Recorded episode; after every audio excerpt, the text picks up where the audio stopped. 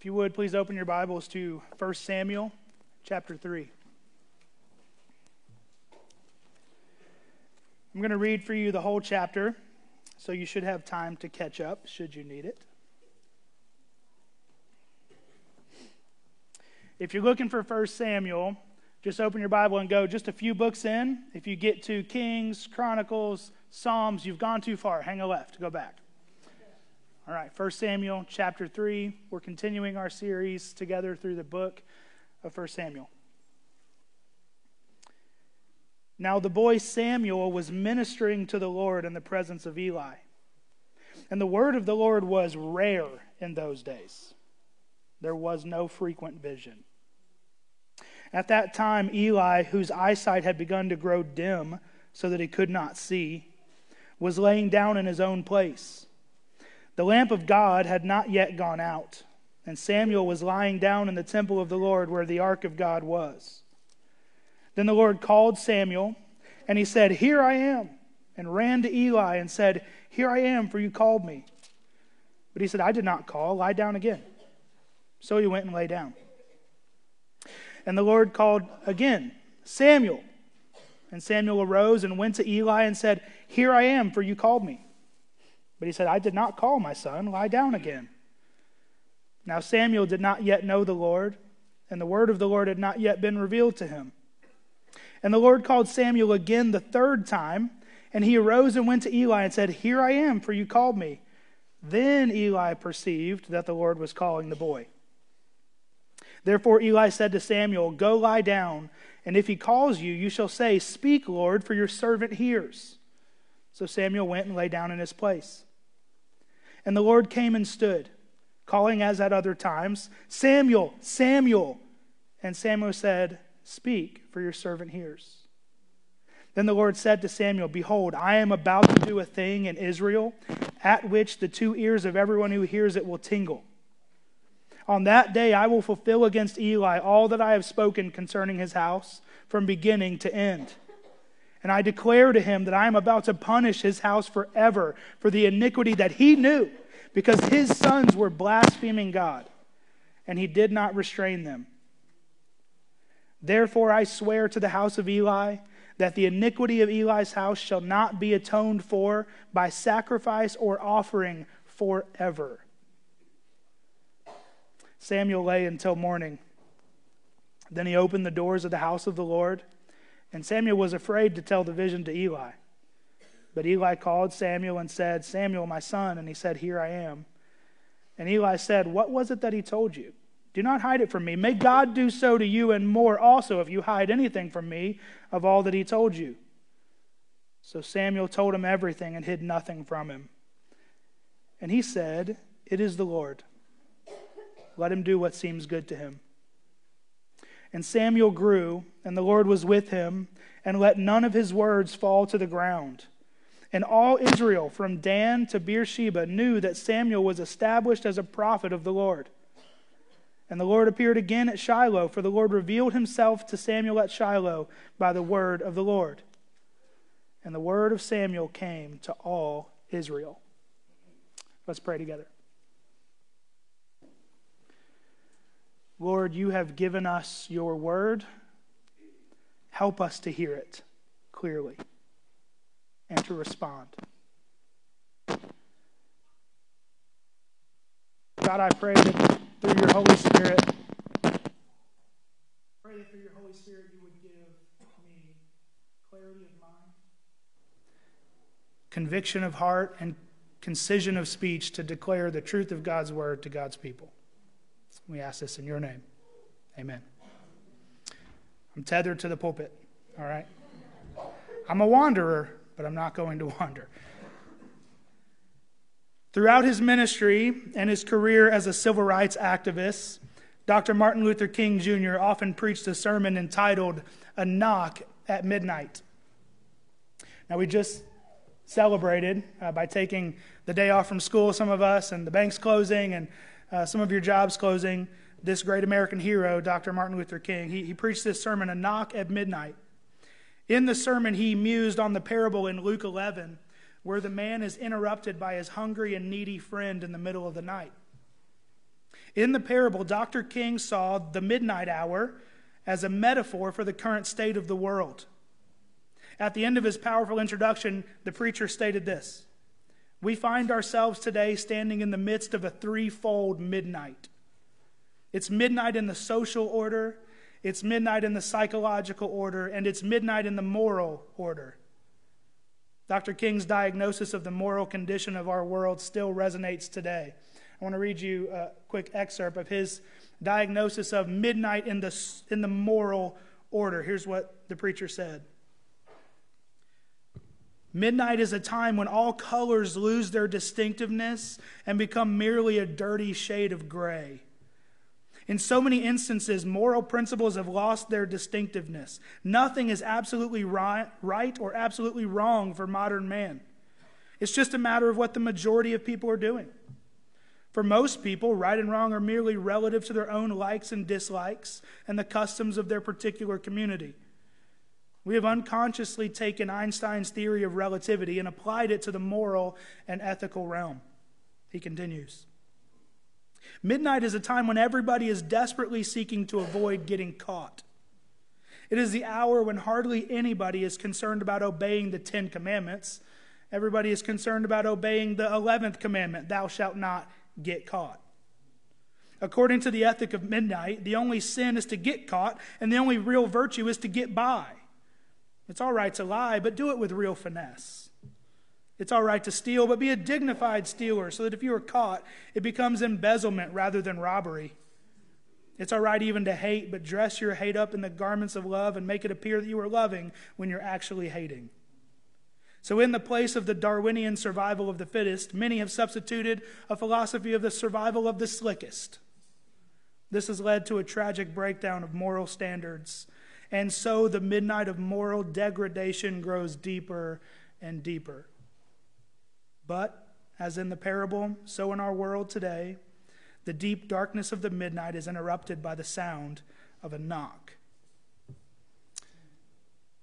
Does that sound accurate today? The sermon's some 50 years old, but I think we could still apply it. It was certainly midnight in Israel where we open our text. Uh, if you're a note taker, here, here's how we're going to trace this. We're going to look at the theme of light and darkness. I'm going to give you four truths on the theme of spiritual darkness. In our text this morning, it is past midnight. It's beyond midnight in Israel, both literally and figuratively. We take up our story in the darkest hours of the night, just before the dawn. And we will see in our text that Israel has descended into one of its darkest hours. Sin has corrupted the nation as well as the priesthood and has filled the land with darkness. It is dark and quiet in Israel. But God is about to interrupt the darkness in a surprising way in our text this morning. Why is it so dark in Israel? We ask. The answer is sin. The problem is sin. And here's point one for your note takers sin brings darkness. Sin brings darkness. Look back with me at the beginning of our text in verses 1 and 2 of chapter 3. The context here gives us some insight into the spiritual condition of Israel. There is a vacuum of godly leadership in Israel at the time of this text. You can hear a lot more about that if you listen to last week's tremendous sermon from Pastor Jake called When Leaders Throw Their Weight Around. You can find that on our website or the Church Center app. There's a vacuum of godly spiritual leadership in the land of Israel. This is illustrated or even explained by the last word in the book of Judges, which comes shortly before 1 Samuel. Here's how the book ends on a very depressing note. Listen, in those days there was no king in Israel. Everyone did what was right in his own eyes. That's not good. Everyone did what was right in their own eyes. We see this in the wickedness of the sons of Eli, Hophni and Phinehas. We learned about them last week. The priests abused the people of God. They interrupted the worship of God. They profaned God's sacrifices. If you need a refresher, just look back at chapter 2. It tells the story of the absolute evil and wickedness of the sons of Eli, who were supposed to be godly spiritual leaders for the nation Yet they abused God's people. They threw their weight around. We see it also in the weakness of their father, Eli. You might say, well, he, he did warn them, and that's true. He did warn them in chapter 2, verses 20 through, 22 through 26, but their wicked behavior continued. So his bark had no bite, so to speak. He warned them, but he did not restrain them. He proved himself to be an absent spiritual father, and he even began to prove himself as a spiritual adult in the first chapter of 1 Samuel. You do remember when Hannah was praying in the temple and he assumed that she was drunk? How foreign must that concept have been to the priest to see someone praying fervently in the Spirit and he assumes that she's drunk? Things aren't good in the priesthood. Things aren't going well in Israel. It's dark and it's quiet. And judgment was on its way. Pastor Jake told us, and he was right, as usual, that Hannah's prayer in chapter 2 sort of sets the stage for what happens throughout the book of 1 Samuel. She prays this in verses 9 and 10 of chapter 2 He will guard the feet of his faithful ones, but the wicked shall be cut off in darkness. For not by might shall a man prevail. The adversaries of the Lord shall be broken to pieces. Against them he will thunder in heaven. The Lord will judge the ends of the earth. He will give strength to his king and exalt the horn of his anointed. We're going to see in our text this morning that the God of reversal, as promised in chapter 2, is about to act. And he's about to act against the wicked priesthood and the house of Eli. We should know this already because an unnamed prophet came at the end of chapter 2 and warned of God's judgment. So we, we, the stage is set here. We know from the context that the spiritual condition of Israel is in a bad way. Things are bad. It's dark. It's quiet. But we're also going to see it in the literary details of this story. Look with me at verse 1. The literary details paint a picture of Israel's spiritual condition. See, Israel had descended into darkness, and as a result, God has gone quiet. Verse 1 The word of the Lord was rare in those days. That's your first sign. Next, there was no frequent vision. We even see it with Eli, his, his very physical um, even his body illustrated his spiritual reality. At that time, Eli, his eyesight had begun to grow dim so that he could not see. Are you seeing that it's a dark place here in Israel? And there's even a picture in verse 3 the lamp of God had not yet gone out. We see this picture of a, a flickering lamp in the temple. We'll get to that more in a second, but I, I just want to pause and ask the question why is it dark and silent in Israel? The answer is because of sin. Sin. Sin gets in the way of your relationship with a holy God. Sin gets in the way of your relationship with a holy God. Sin clouds our spiritual vision and stops up our spiritual ears. We see this so clearly in the sons of Eli, don't we? God would not reveal himself to the wicked priests. Why? Chapter 2, verse 12. They did not know the Lord. Did they know his word? I would think so. I would think they knew at least somewhat of their job description as priests from the scriptures. But did they know him? The text is clear. No, they knew his word, but continually rejected it. And we're going to see this theme throughout the book of 1 Samuel. To reject God's word is to reject God. Right. To reject God's word is to reject God Himself. You might find yourself in spiritual darkness. In a room this size with this many people, I, I, assume that there's at least someone here who finds him or herself in spiritual darkness. Sin has so invaded your heart and your life that you cannot see things clearly. You cannot hear things clearly. The word of the Lord falls on deaf ears and a hard heart. I had a friend one time who would describe the conversion experience, or at least the beginnings of it, as God turning the lights on in someone's heart. Some of you need God to turn the lights on in your heart. Some of you need, all of us need God to reveal himself to you, to us. So let me ask you the question before I go any further Do you know the Lord? You can settle that today. Has God revealed his word to you? Or are you floundering in spiritual darkness? Here's your antidote if you find yourself in that place. Ask God to reveal himself to you and to remove your sin. That's your only hope. Because sin separates us from a holy God. Maybe you know him.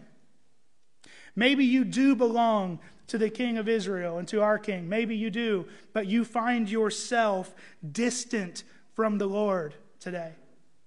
Maybe you feel like your prayers are hitting the ceiling and just bouncing right back down on top of you.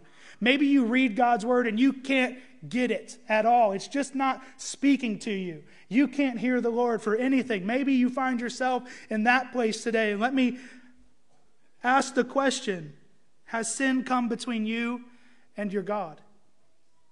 Is there some darling sin that you're loving more than the one who drives out sin? Has God gone silent in your life? It's the same antidote. Ask God to reveal himself to you and to remove your sin. Despite the desperate situation in Israel, we're actually going to see some glimpses of hope. This is going about how I hoped it would.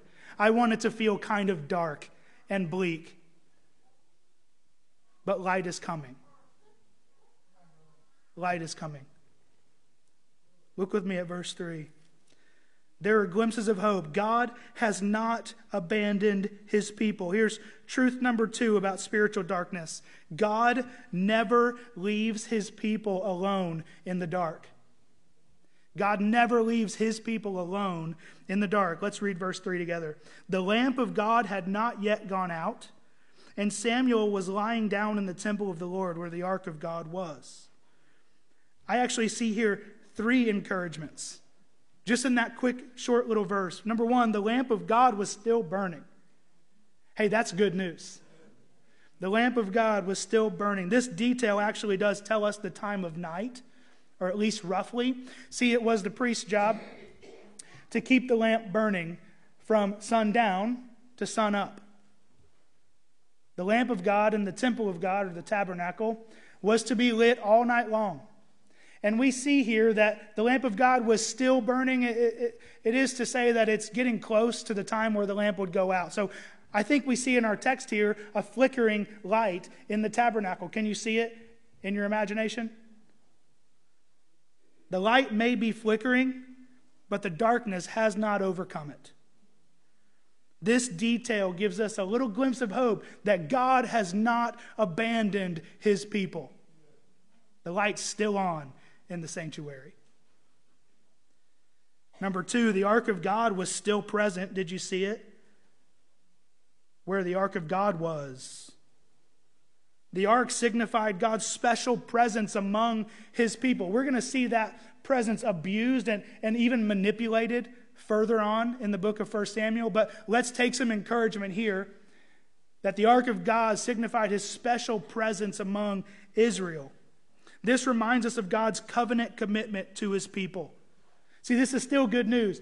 Um, on the ark was the throne of God. I think, now this is Andrew talking, I think that that's where that voice in the story emanated from.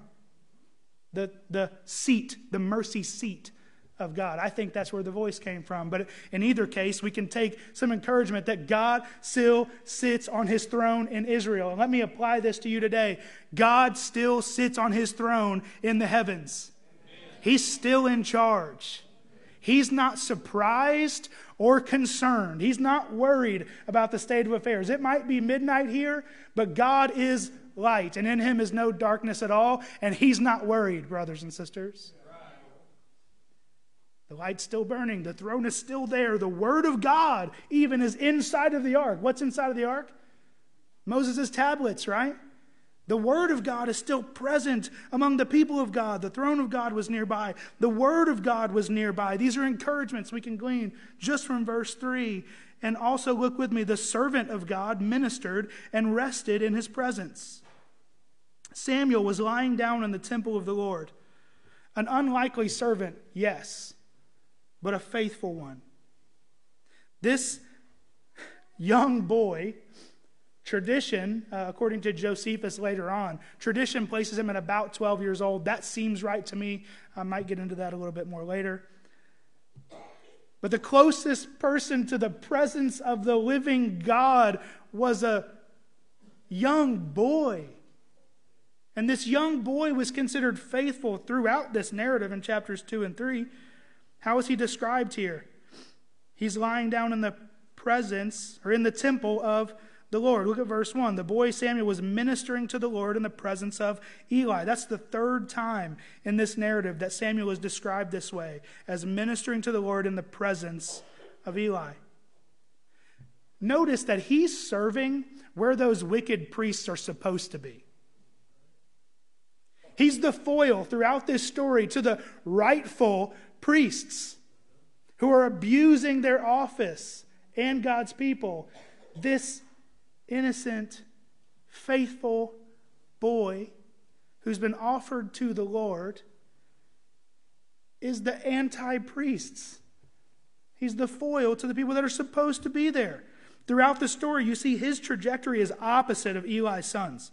They grow in wickedness apart from God's presence. He grows in moral stature and respect in God's presence. When we read about Samuel in this way, especially in chapter 2, verse 26, now the, now the boy Samuel continued to grow both in stature and in favor with the Lord and also with man we are meant to see another faithful boy in the text. Why do I say that? Because in Luke chapter 2, verse 52, those exact words are used to describe another young boy serving in the temple. And Jesus grew in wisdom and in stature and in favor with God and man. I hope that we realize how blessed we are to live at the time that we live. We don't have to do a lot of guessing when it comes to our Bible study. We see the fulfillment, it's already happened. That's amazing. I was in seminary um, for a really long time. And in one of my classes, my mentor is Dr. Dr. Landon Dowden, tremendous preacher, super tough professor. Um, but he, he was talking about a book that we were reading as a class. And the author of this book had argued that you're not supposed to read the Old Testament with the New Testament in mind. We should just read it like the Jews did and, and don't try to skip ahead in the story, take it on its own. And Landon had a very simple, but I think very effective rebuke to that point of view. He said, That's all well and good, but we'd still be Jews. And I agree. We're so blessed. We have the whole Bible. So if you've read it, and I pray that you have, if you need help with that, icbcmw.org slash Bible dash reading. We have some resources available for you. You read the Bible and you're familiar with its story, you'll alarm bells will start to go off and you'll say, Hey, this boy reminds me of another boy that's coming. Samuel is pictured as a faithful son serving in the presence of the Lord. This is a type of Christ. Jesus being the faithful mediator and prophet this story is about Samuel and Israel, but really it's about Jesus. See, we have this problem in our culture. Uh, it's a hero complex we have. All of us have it. It's in, instilled in us and at a very early age, probably from our movies and TV that we love so much. I'm guilty too, okay? Where we think that we're the star of every story. Brothers and sisters, if you're the star of the Bible story, that's a sad and depressing book. Do you know why? Because you fail. And because I fail. And I need someone else to be the star of my story. Or I am hopeless. I know what's in here. I need someone else to be the star of the story. And this story, it isn't about you. We can learn things from it, and we will. Jesus is the star of this story. Let's continue. We'll see more of this later. I want to encourage you with this, though, by way of application. Even in seasons of spiritual darkness, God always maintains a remnant of his people. You can test that. Feel free. I'm very confident that that's true. You can read the entire Old Testament, the entire New Testament, and you will never find a time when God did not have and maintain a people for himself.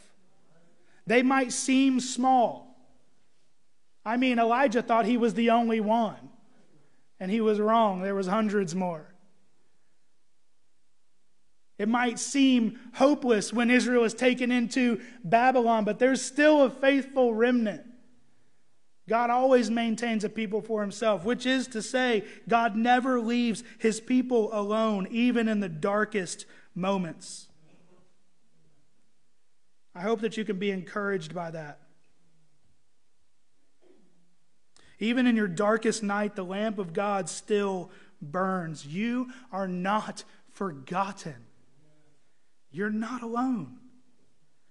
Even, uh, sorry, if you're not among his covenant people, let me issue a, a warning. You may not realize it, but you are living in spiritual darkness. What's the answer? Step into the light by faith in Jesus, the true, faithful Son. Ask Him to reveal His word to you and to remove your sin. God does not leave us alone in darkness, He gives His word to drive it out. Number three, the third truth this morning God's word drives out darkness. Now we get into the sort of story part of the text. Likely you're familiar with this. God calls Samuel four times. The first three times he thinks that it's Eli talking to him. But I want to urge you to keep the point of the story in view. I've heard this text preached so many times, and typically, here's what happens in the sermon. Typically, we see some tangential application point that's made the moral of the story or the point of the story. You might hear this text preached and, and hear the big focus being listen to and obey God's voice. And I would say, yes, but you're not Samuel. You'll likely hear sermons like this God uses young people. Yes, He does. But that's not why the story is in the Bible. You might hear sermons about the dangers of bad parenting and let me shout hallelujah to the rooftops. Listen, restrain the sin of your children. But the point Listen, when, when there's a section of Scripture where God speaks, that's the point. So, what does God say? What does He say in this story? What He's going to do here is He's going to call a prophet. Three times God spoke to the boy, three times he obeyed, but he didn't understand. In verse 7, we see that he, he didn't yet, he didn't understand because he didn't yet know how to recognize the voice of God. Just like the sons of Eli, he doesn't yet know the Lord, but God's about to reveal himself to him and he will respond, making him the anti sons of Eli. Are you with me? The point of this story is that God's word, delivered through God's prophet, drives out darkness and brings light to God's people. Let me say that again. The point of this story God's word, delivered through God's prophet, drives out darkness and brings light to God's people. Eli went to his mentor, his spiritual father, for guidance. Twice Eli missed it. I would argue that's a sign of his spiritual blindness. On the fourth time, the scene changes. Notice with me. The scene changes. Look at verse 10. The Lord came and stood, calling as at other times, Samuel, Samuel. Two quick notes. First, the scene changed. It's not only the voice of the Lord. What, how did God act here? The Lord came and stood. This is likely what scholars call an auditory vision, and what it's supposed to tell us is the word came nearer to Samuel. It came into his room. And also significantly, the Lord uses his name twice. It's the only time he does that. Samuel, Samuel. This reminds the reader of when God called three other people in the Old Testament Abraham, Jacob, and Moses. All three of them, God came and declared their name twice. We are to see that this is a prophetic call. Now, there are some elements that are normal among a prophetic call that are absent here, one of which is a very specific command to go and do something. The other is an admission of unworthiness. And for the second, I would just say Samuel's probably 12 years old. I bet he feels plenty unworthy. But we're supposed to see here that God calls a prophet. The result in verses 19 through 4 1 are going to show that. So, what does God say through this prophet? The Lord issues a message of judgment through the prophet. The Lord comes and says, I'm about to do a new thing in Israel. The new thing that the Lord promises will cause everyone's ears to tingle. I like that. When we see that phrase used in the Old Testament, it's used three times. In each time, God promises a radical judgment. We see it in 2 Kings, we see it in Jeremiah. The Lord is going to do something so scandalous, so outrageous in Israel that people's ears are going to tingle. It's going to be the news in the streets. The Lord here promises nothing short of a national revolution. God is about to overthrow Eli's house. God is about to change the way he relates to his people. This is a pivotal text in the history of the Old Testament. See, Samuel is the last judge in Israel. And we'll see later in the story, he's going to become the first national prophet in Israel since Moses. Samuel is significant. The age of the judges is over. The age of the national prophets begin with Samuel. And even note this, the age of kings is about to begin with Samuel's appointments of Saul and David later in our book. More on that later. The prophet hears a word of judgment from the Lord. I'm about to overthrow Eli's house. All the things that were promised in chapter 2 are about to come true. A revolution is on its way. And you know that boy was scared, right? He's been raised by this priest. And God woke him up in the middle of the night. And he declares a message of judgment and even doom on Eli's sons. They're going to die. Do you think he slept after that? I doubt it. I doubt it. Imagine Samuel's fear and even marvel at his obedience. Eli calls him in the morning and says, So what did God say? I think Eli knew what God said or what he was going to say because he was just warned. So, so what did God say? And you know Eli's stammering. Uh, uh, don't hold it back from me, son. Tell me what he said. And the Bible says that, he, that Samuel told him. The house of Eli will not be forgiven of their sins. 14. Their sins shall not be atoned for by sacrifice or offering forever. Why? Isn't God a God of mercy? Yes, of course He is. And actually, in the law, this is made clear. There's actually provision in the law for the sins of the priests. The priests can definitely be forgiven unless they sin with a high hand, is what number says. Unless they deliberately profane the sacrifices of the living God. Then the very thing that they profaned, God will not accept it to forgive their sin. You with me? It's hopeless for Eli's sons. Why? Because they defied the living God, they abused God's people, and they blasphemed against themselves. And these are the leaders. It is dark in Israel.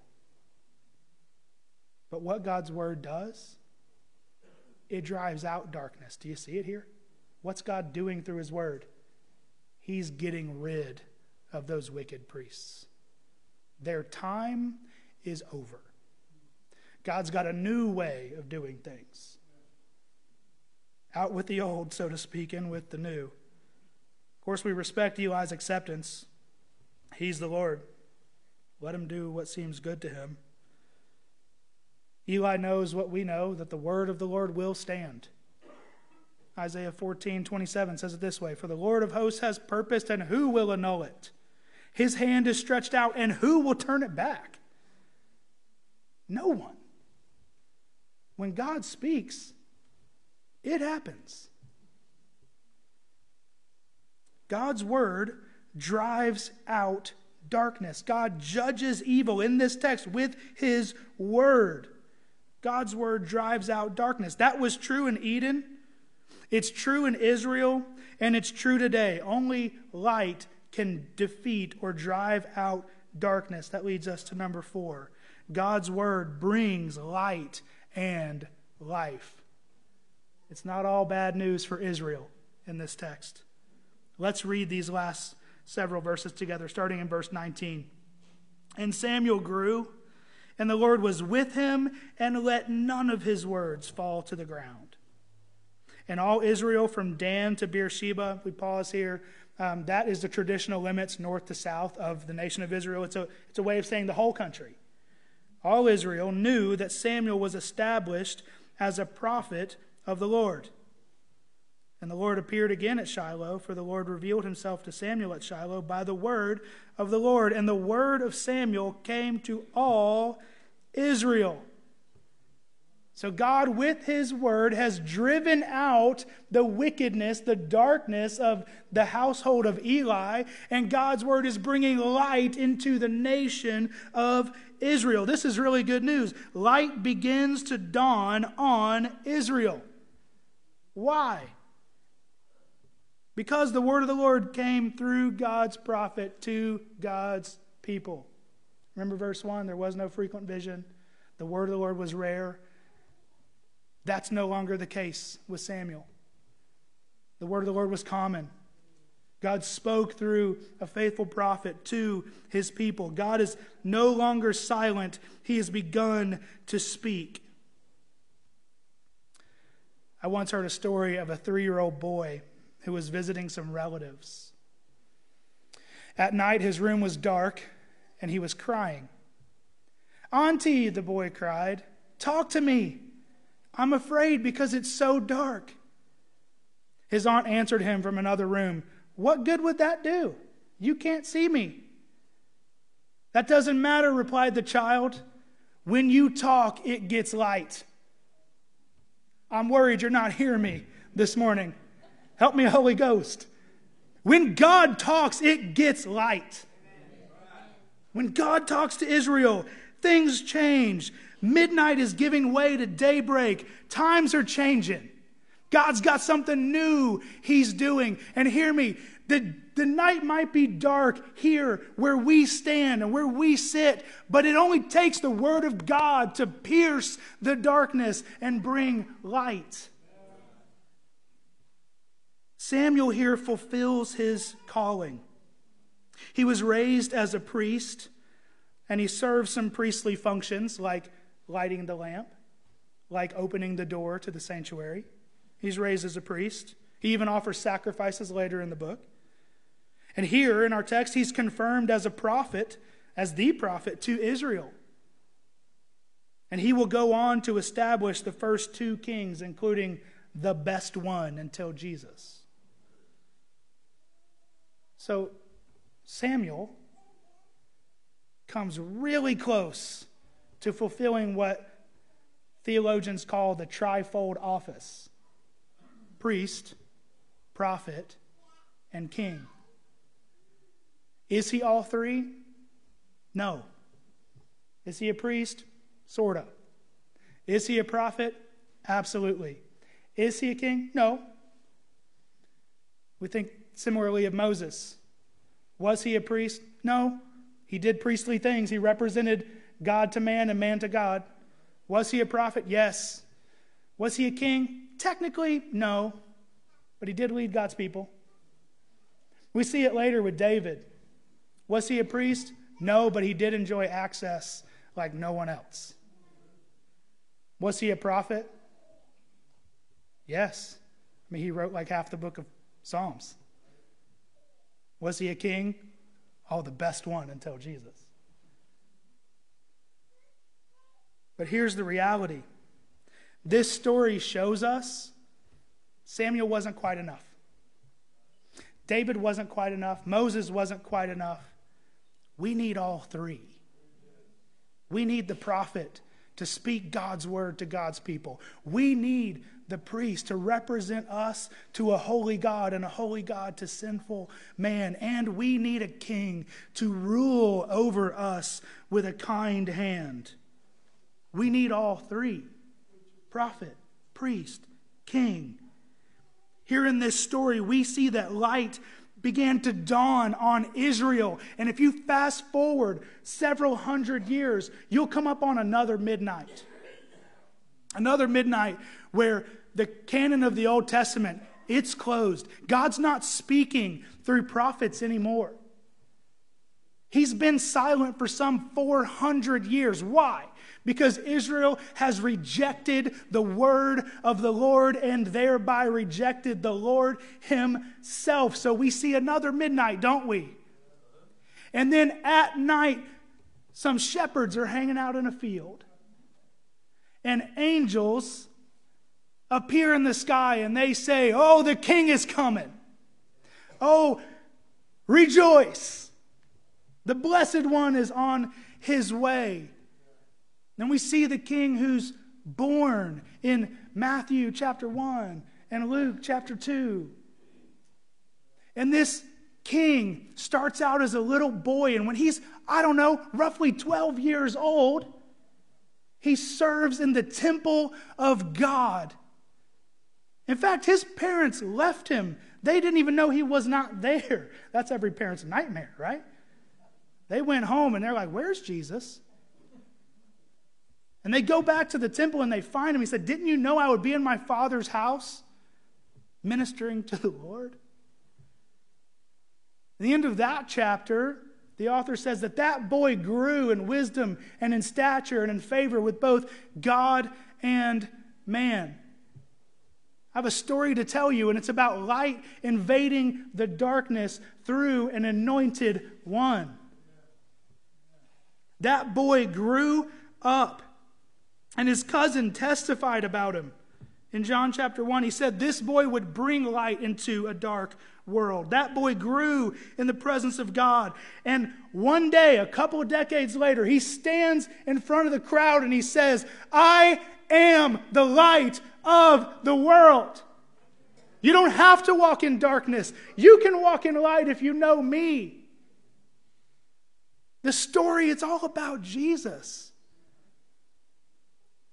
Jesus fulfills this trifold office, doesn't he?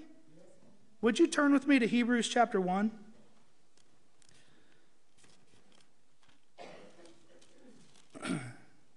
when I get to heaven, I'm going to ask God, did Apollos write Hebrews? This is how the author opens his letter.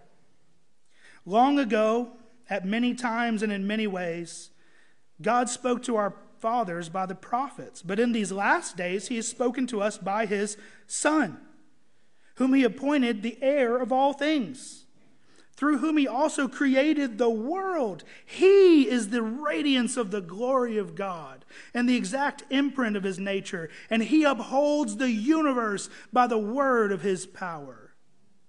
After making purification for sins, he sat down at the right hand of the majesty on high.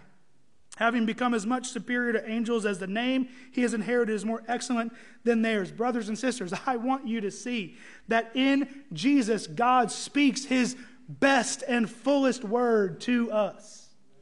In Jesus, God mediates between a holy God and a sinful man. And Jesus already does and always will rule over his people for eternity. Hear me. The true and better Samuel speaks light into our darkness.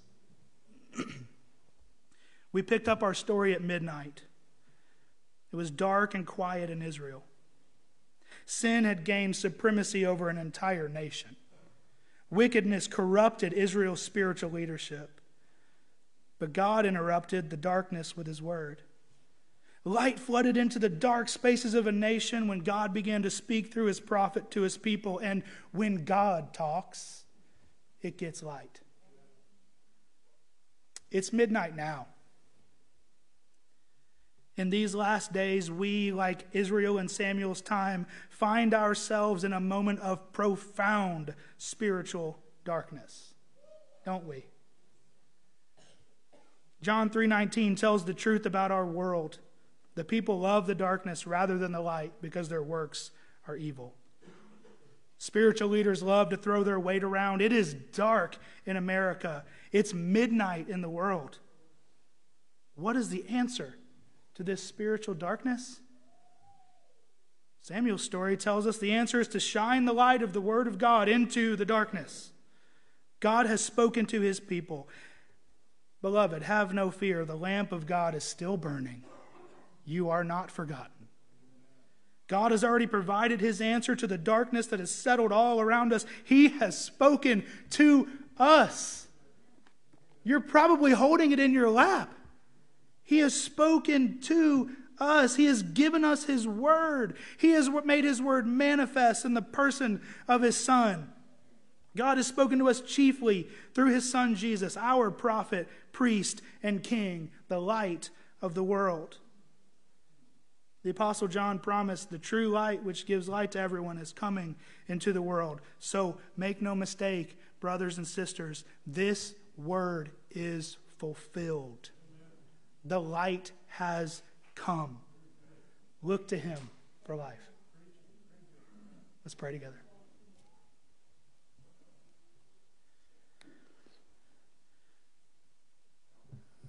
Oh.